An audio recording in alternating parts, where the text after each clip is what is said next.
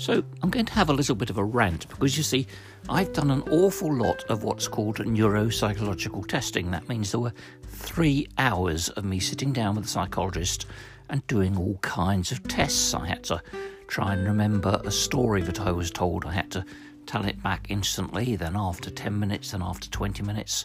And then um, later they checked to see what I could remember of it. I had to add up numbers and say lists of numbers backwards and look at um, things randomly scattered on a page and try and put those in order, copy designs, all sorts of things. Now, that's come up with a profile of how my cognition is at the moment. In the main, I'm kind of average for my age, but that's not necessarily so good because I'm somebody who's a graduate. I went through years of education and I worked in a fairly intellectually demanding job, so I ought to be coming up higher than that. And it shows that there are particular problems with things like my working memory and my verbal memory. So sometimes I'm struggling to remember names. I get a picture of something in my head, can't remember the name of it. And it's causing me difficulties like um, missing appointments and missing times for things because, yes, I'm writing these things down, but writing in itself doesn't seem to actually help me very much at the moment. Now, I would have thought that having this level of detailed information about me, the system would then go, aha, here's what you can do. But it doesn't seem to work like that because it's the psychologists have found that out, but the OTs don't necessarily talk to the psychologists, don't necessarily talk to the neurologist. So no one person seems to be paying a lot of attention to this and I dream of a, of a website or an app or something where people with, with cognitive difficulties could, could feed in their profiles and up would come lists of helpful suggestions. What seems to happen at the moment is that people get in touch with each other and go, Have you tried using an Alexa speaker or have you tried setting alarms on your phone? Well, I don't think it should be up to us. I suspect that, you know, research has been done we need to know what the results of that research is so that we can more effectively run our lives. Otherwise, what was the point of all of those hours that I sat with the psychologist for? They're just wasted.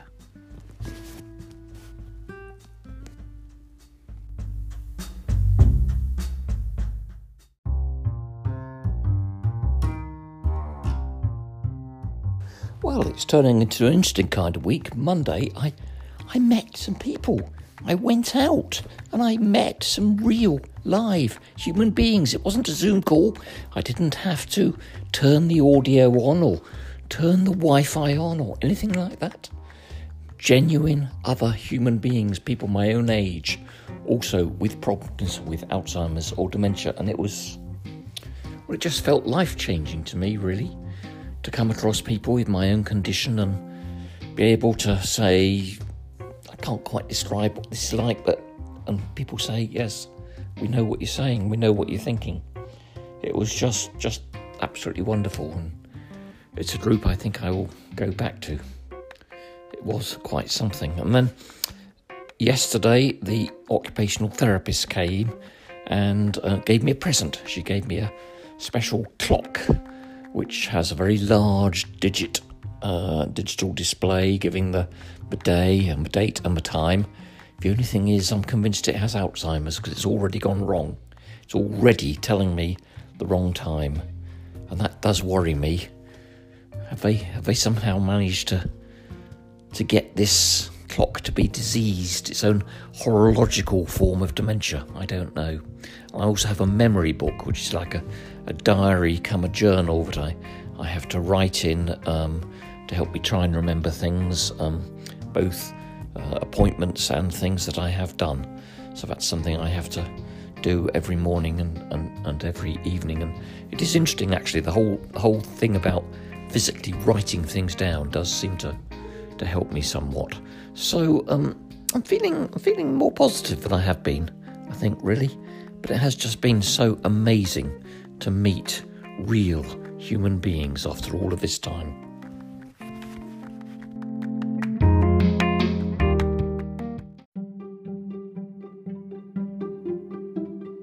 It's been a pretty odd sort of week, really. Started off well because I went along to a group that I've been going to with other people with Alzheimer's, and I just find that so nice to be able to meet people, especially face to face, with similar conditions. And um, I had a bit of a drive round. Um, afterwards, I'd found my own way there by car, and that felt really liberating to be able to do that. Then I had, on the theme of vac- liberation my second vaccine dose on Tuesday. The problem with that is that in the middle of the night, I woke up with an aching arm, and then for the next two days, I felt absolutely rubbish. Really not so good at all, but it's a small price to pay, isn't it? And paracetamol got me through. Then, yesterday in the morning, um, I had a couple of sessions on Zoom with um, with peers, people who, like me, have neurodegenerative diseases. That felt good. Then the nurse came. Now, there is some good news because I'm on medication and that seems to be having a good effect and it's not having dreadful gastric side effects, which means the dose can be increased and generally it seems to have perked me up. But she said that there was a misunderstanding about me driving and that rather than me having a one year license that's uh, renewed annually, actually, I've got to give up driving. Somehow, wires got crossed, and the DVLA should never have told me that I can drive. And it's a bitter blow, to be honest, because I've been driving since 1976. I've had exactly one accident, which wasn't terribly serious, although I still kick myself because I, I know it was my fault. And I think of all the different cars I've had my bright orange Beetle, the pink Renault 5 that we called the Blancmange because it wobbled when it went round corners. Well, when we could get it to start, that was, which was quite an achievement. A Renault Maxi, that was a mistake. Mitsubishi Galant that I had for years. That was the car that, unfortunately, I had the accident in. And now my my trusty little Yaris hybrid. But um, it seems like I might never drive it again. There's a chance I can appeal. The trouble is that to do that, I'd have to be tested, and the test centre, the assessment centre's not open at the moment, and anyway, there'll be an enormous backlog when it does reopen. So that's a bitter blow, really. After that, there was an online art session, and I enjoyed that a lot. There's a lovely lady called Melissa that set up this organisation, and she sends out art packs to people with dementia. So in the post, I got a packet, a parcel with numbered packages in. Opened up number one, and it was a process called cyanotyping, which is kind of like um, printing onto uh, photoreactive film, and that was enormous fun and perked me up a bit. But uh, it is a blow having to give up driving, all because of me damn eyes seeing things that aren't there. Still, that's life.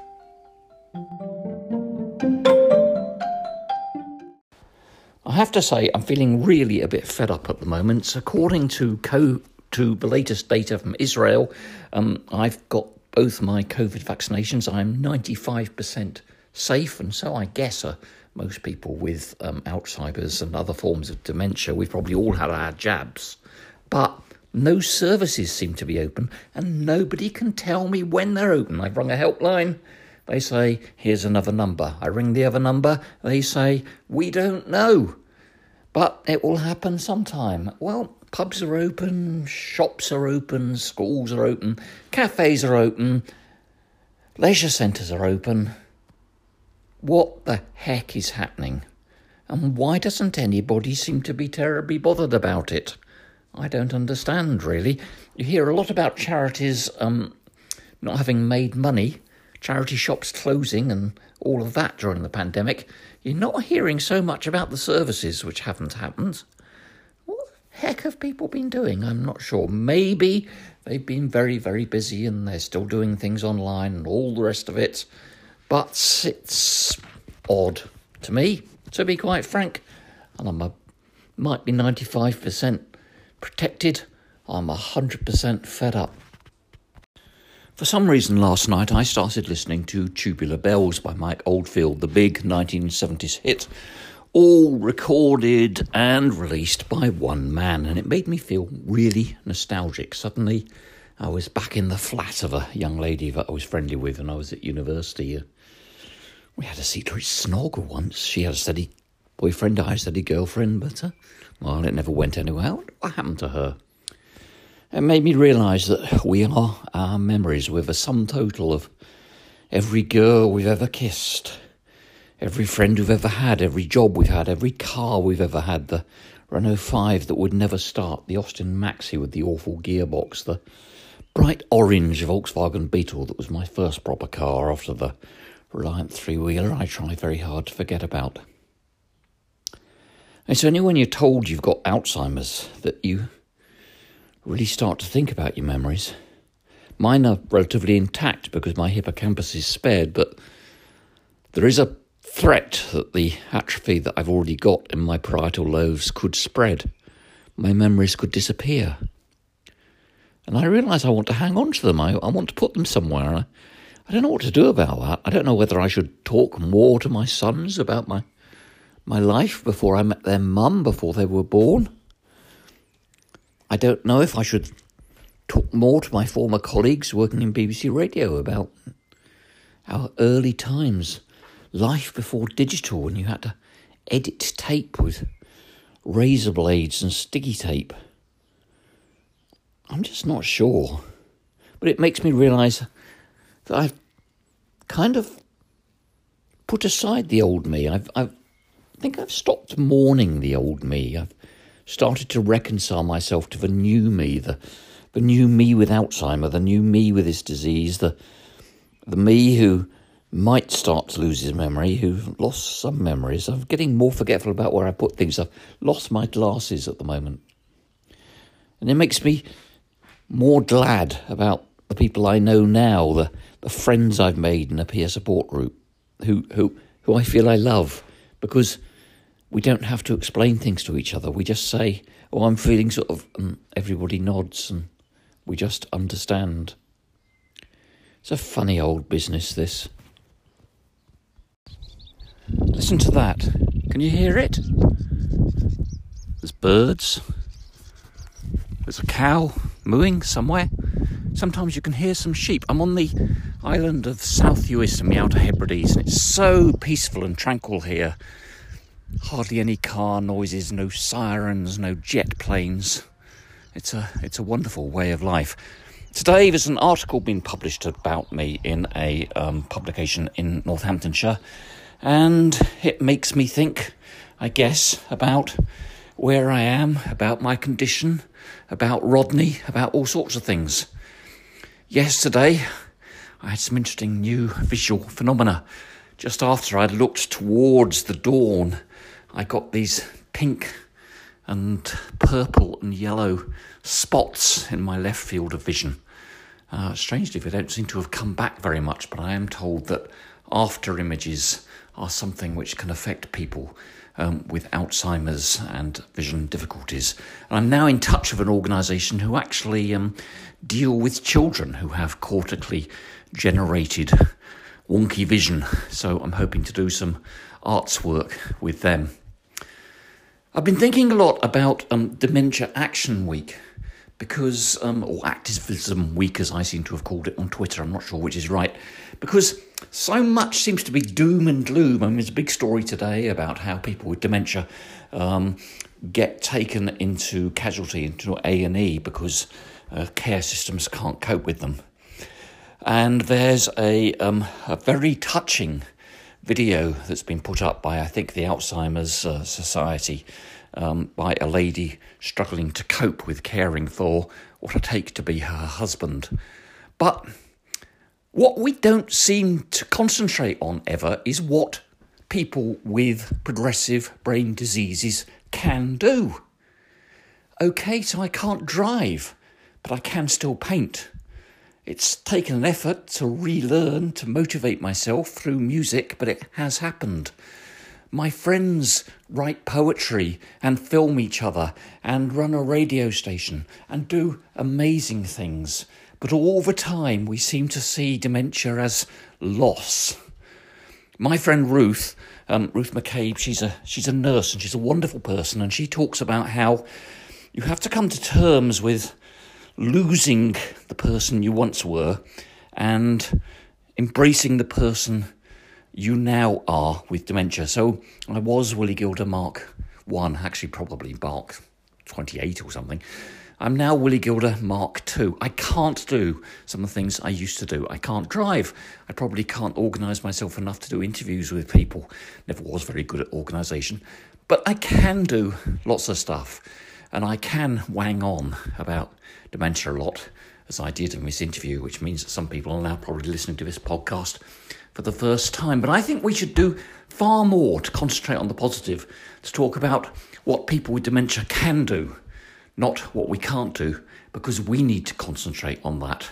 It's really, really important. We need to concentrate not on the fact we're dying, we're dying slowly, we have a terminal disease, but on what we can do today, tomorrow, the next day, the pictures we can paint, the poems that we can write, the books we can write, the people we can love. It's tough, it's not an easy gig, but together we can probably get there somehow.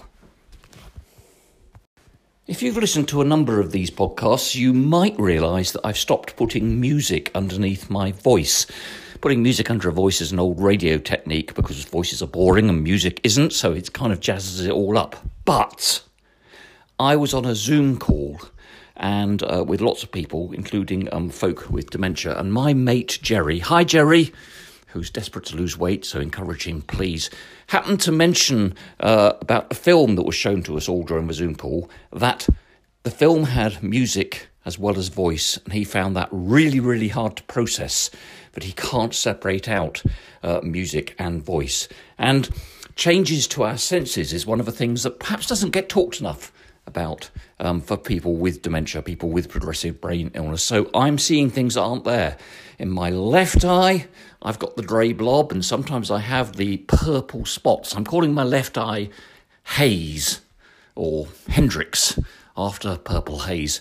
Um, in my right eye, I see hairs in the bath and shower. So I'm calling my, my right eye hair, or I might call it dawning of the age of Aquarius. I'm a 60s kid, really. Anyway, Jerry said, please don't put music along with words when you make films because it causes him problems. So I'm going to stop doing that. And if you want some music, well, put some on yourself and uh, just listen to me anyway. We're leaving South Uist today, and I think I do so with a heavy heart. I was here last year and I wasn't in a very good place mentally. I hadn't yet been diagnosed. I knew there was something wrong with me. I didn't know what it was, and I was profoundly depressed. I couldn't appreciate the, the natural beauty of the place. But this time round, not only do I see how beautiful it is, but it's the connectedness between people that struck me. I was talking yesterday to Angus, who's the skipper of a boat that took us out whale watching, and I asked him if he'd ever think about leaving the island. He was adamant he wouldn't. And when you talk to people, they all know each other. They genuinely know each other. Many of them are related. But it's the way that in the pub, when they say there's homemade meringues on the menu, and the person with us said, Well, was that Mrs. Campbell's meringues? And I go, Yes. I think there's something really special there, something excellent about how people know each other and look after each other that maybe we've lost when we live in the big cities and that for those of us who are now mentally challenged, who have our senses challenged in some ways, that becomes increasingly hard. So it kind of takes a village to look after people, doesn't it? And this is one big village. Thank you, South Uist, for being a lovely place. So it's 20 past three in the morning, and I've just woken up and I feel absolutely frightful. I have to confess, I went to bed early. I had an hour's sleep. I woke up and I had read a book for ages. But the real problem is I've had the most awful, awful, terrible nightmare. It's one of the things that, again, you tend not to hear so much about, about Alzheimer's, that people with the disease can have very disrupted sleep and the most vivid dream. I can't can't piece together what last night's dream was about. I was in the army and I was under shell fire and then I was cross dressing and then I was in a wood having to climb trees to stop them from being struck by lightning and oh it was so confused and confusing and I woke up and I was in such a state of terror that I couldn't bring myself to go back to sleep. I've actually had to get up and get myself a cup of tea and I might read a bit more of my book because I don't want to be back in that awful nightmare world. It's um doesn't happen every night this, but it happens enough for it to be really disruptive. So, more Alzheimer's they don't tell you about.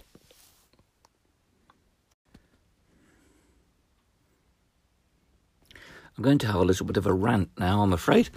You see, I'm fed up with organisations that say that they're all about providing services and campaigning on behalf of us folk with Alzheimer's and other forms of neurodegenerative disease. But if you look at who provides those services, you look at the makeup of those organisations, and hardly any of them have got any people with dementia on their executive committees or their steering committees or their trustees or anything like that.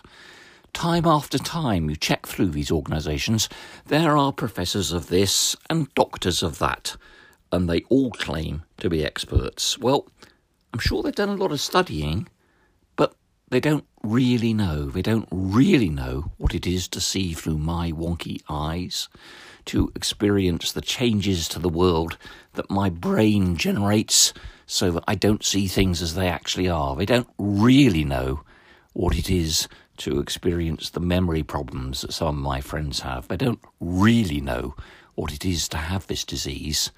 What they know is what they've studied. And fine, I'm not necessarily knocking that. I'm not knocking necessarily the services and the good intentions of these organisations. But if you were running a feminist organisation, you would, I think, involve women. If you were running an anti racist organisation, you would, I think, aim to involve people of all different colours. So, even if you just had a token person, it would be good. A few places do that. Some go slightly further, but most seem to just ignore us. Well, it's not good enough. The suffragettes marched more than a hundred years ago. We've long established the principle of involvement. We've long established the idea that people shouldn't speak on behalf of others, and I don't want people to speak on behalf of me. I see too many conferences about dementia which actually turn out to be conferences for people who care for people with dementia. I've seen too many statements of, oh, dementia is so frightful, which actually turn out to be statements about how care is so difficult. We want to be talked about ourselves, we want to be talked with, we want people to come to us. It might be hard. Perhaps somebody sitting on your committee with dementia may need support. Well, yes. But isn't that the whole point? Isn't that what you're campaigning for? So please, organisations that claim to be about dementia, could you get your act together? Because I intend to moan and I intend to be stroppy and I'm going to keep going until we have some real change. So it's four o'clock in the morning, and I've just woken up in a state of complete and absolute terror. I was um, fighting with duvet, knowing that I was trapped in killer tinsel in the um, in the Albert Hall, which was also Hamley's toy shop at Christmas time. I'd been there overnight because I had to go there um, to do a French exam.